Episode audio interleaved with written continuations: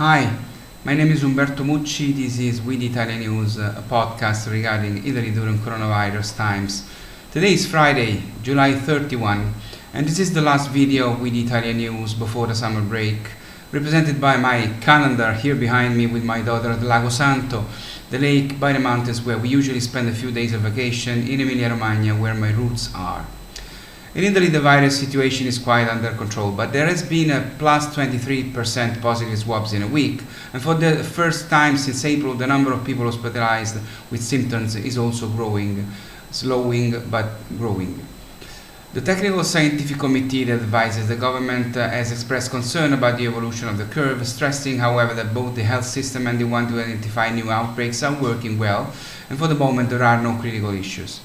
We must continue to wear the masks, wash our hands often, and respect the physical distancing, even if it is a sacrifice, but it saves lives.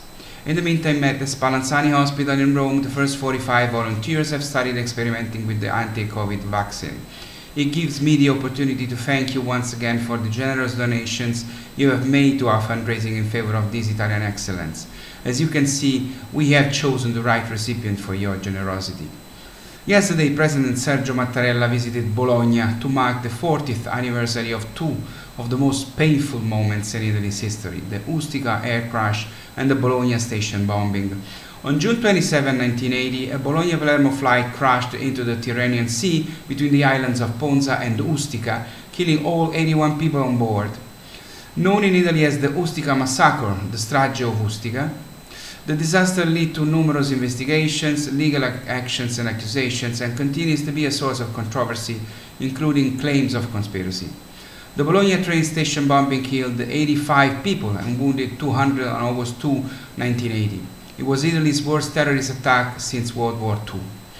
Mattarella later read at the commemorative plaque at Bologna station at a ceremony with relatives of the victims and attended a special mass at Bologna's St. Peter's Cathedral.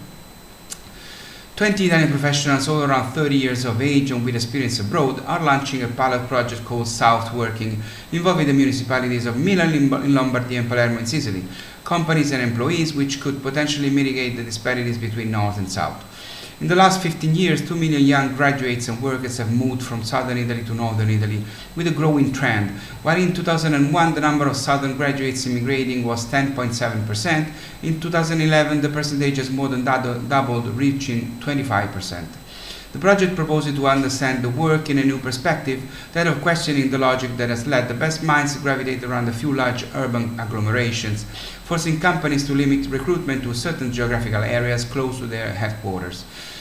We are talking about congested cities where inevitably the price of housing is very high and much of what is earned is spent to make ends meet.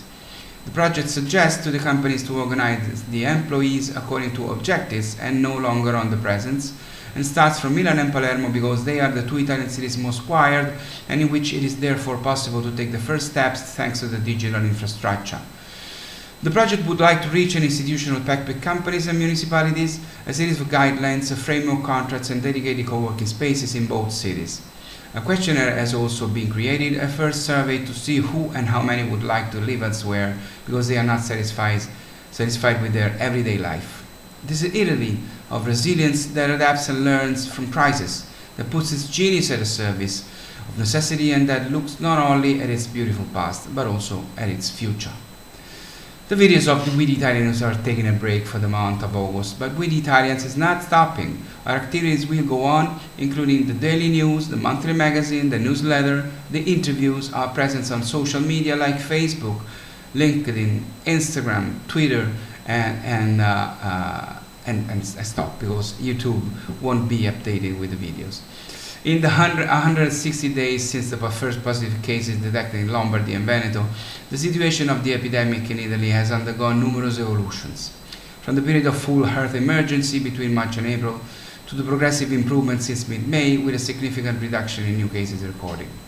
With almost 250,000 cases detected and over 35,000 deaths, Italy was one of the countries most affected by the pandemic.